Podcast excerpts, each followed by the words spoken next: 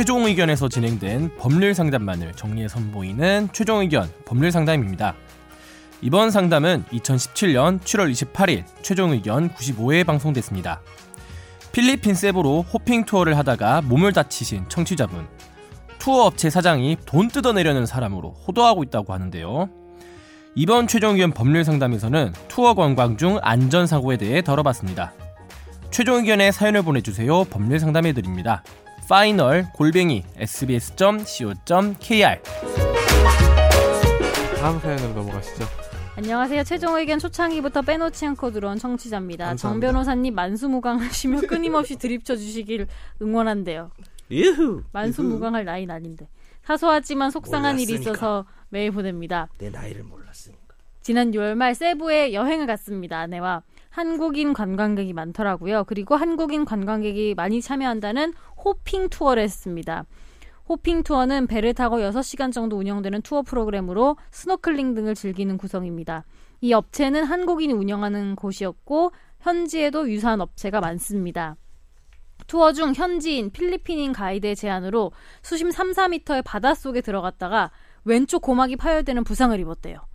간단한 출혈도 있었고 통증이 말로 표현할 수 없게 심하더군요. 그래서 나머지 프로그램을 참여하지 못했지만 배를 타고 멀리 나와서 따로 돌아가는 배편은 없었습니다. 총 인원도 10명이어서 다른 분들의 일정을 취소할 수도 없고 해서 한국인 스태프는 필리핀 현지 의료 시스템이 좋지 않아서 오늘 바로, 바로 진료를 받지 못한다.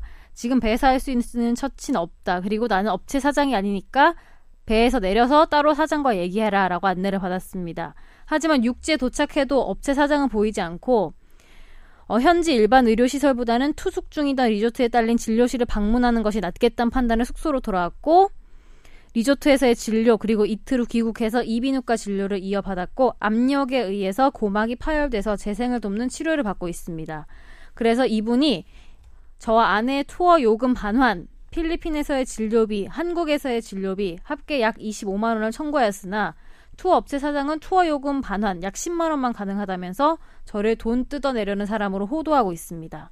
확인해보니 필리핀에 등록된 업체여서 한국 기관을 통한 조율은 쉽지 않아 보이는데 이럴 경우엔 어떤 해결 방법이 있을지 궁금하시고요.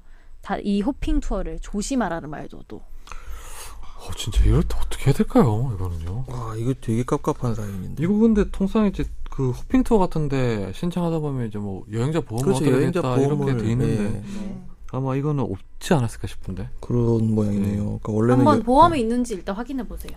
없을 거예요. 없으니까 음. 이렇게 얘기를 하셨을 것이고, 그러니까 여기서의 핵심 쟁점은 설명이나 안전보호 의무를 이쪽에서 다 하였는가? 뭐 그것도 쟁점이긴 한데 뭐 그게 안전 의무를 다하지 아니하였다는 점을 입증을 한다 치더라도 이 업체가 국내 업체가 아니면 이 소송을 25만 원, 15만 원을 더 받기 위해서 필리핀에서 소송을 제기하는 것도 현실적으로는 참 어려운 노릇이고 업체 사장이 어차피 내국인이면 거주지가 이쪽에 있을 거 아니에요. 거주 이쪽에서 안 살죠 그런 사람들은 그냥 필리핀에서 아예 거기다 삶의 터전을 잡고 살아버리니까 음, 소액이라도 청구해서 일단 뭐 하는 게 낫지 않나. 저는 15만 그냥 원? 퍼뜩 떠오른 방법이 있는데 네. 말해봐도 돼요. 뭐 때리기 뭐 인터넷에다가 아.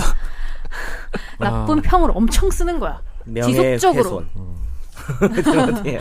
명예훼손. 이게 사실 애매해요. 보험으로 일단 해결이 되고 일반적으로는 그러니까 패키지 여행이나 이런 거 하다가 부상 생겼을 때 여행사 책임지느냐에 대해서 판결이 좀 엇갈리고 있긴 하거든요. 근데 최근에 배상을 인정한 판결이 있어서 좀 소개를 하자면 그 태국 파타야 패키지 여행 갔다가 배를 타고 이동하다가 이 파도가 너무 높하게 높, 흔들려가지고 쾌속선이 허리 골절을 입었대요.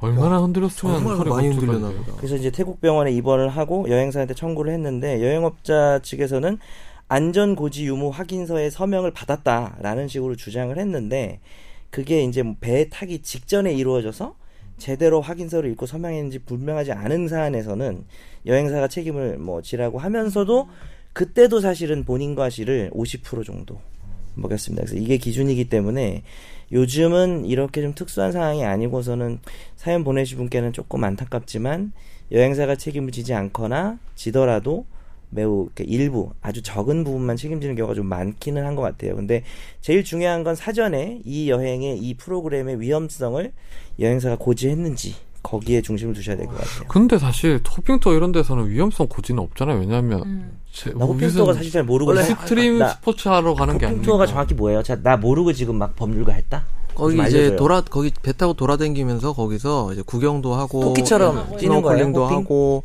그 좋은 여, 지점이 있잖아요. 성다 성 같은 걸 이렇게 왔다 갔다 하는 경우도 있고 그렇죠. 그게 이제 여기 한번 여기 한번 들르는 것처럼 이렇게 뛰어서 호핑이에요? 혹시 그런 뜻이에요? 토끼가 뛰는 게 호핑 아니에요? 그 호피 메뚜기가 그래스 하퍼 아니에요? 중학교 때 배운 것 같은데. 여기 다음 다음 아. 이렇게 깡총. 지정해가지고 거기 나 처음. 듣는데 맞췄나? 모르겠다. 알고 보면 전혀 아닌 걸 수도 있어요. 그러니까 이거 하면 계속 희- 희망하는 거야 호핑. 고막이 터질 줄 누가 호핑 알았겠어. 투어. 3, 4미터 내려가니까 음. 그렇죠. 확 뛰어들면 이거 충분히 터질 수 있고 위험- 저희도 음. 근데 고막 터질 옛날에. 수 있다는 얘기 안 했잖아. 그러니까 뭐 저- 천천히 내려. 정확히 그렇게는 안 해도 네. 위험성을 고지하고 좀 조심해야 된다 이런 거를 고지한 어떤 서면이 없으면 청취자분이 좀 배상을 일부 받을 수 있을 거 지금 세- 거더 그 받을 수 있을 것 옛날에 같아요. 세부에 저도 갔을 때도 보면은 바나나 보트 타다가 어떤 분이 너무 이제 바나나 보트는 당연히 자빠지잖아요. 밑에 산호가 있었어요. 산호에 쓸려가지고 그분이 좀 알레르기성 이런 게 또 있어가지고 피부에 영구적으로 이제 산호에 쓸린 상처가 남아버리고 이러거든요. 오늘 청취자 사연은 여기서 마무리.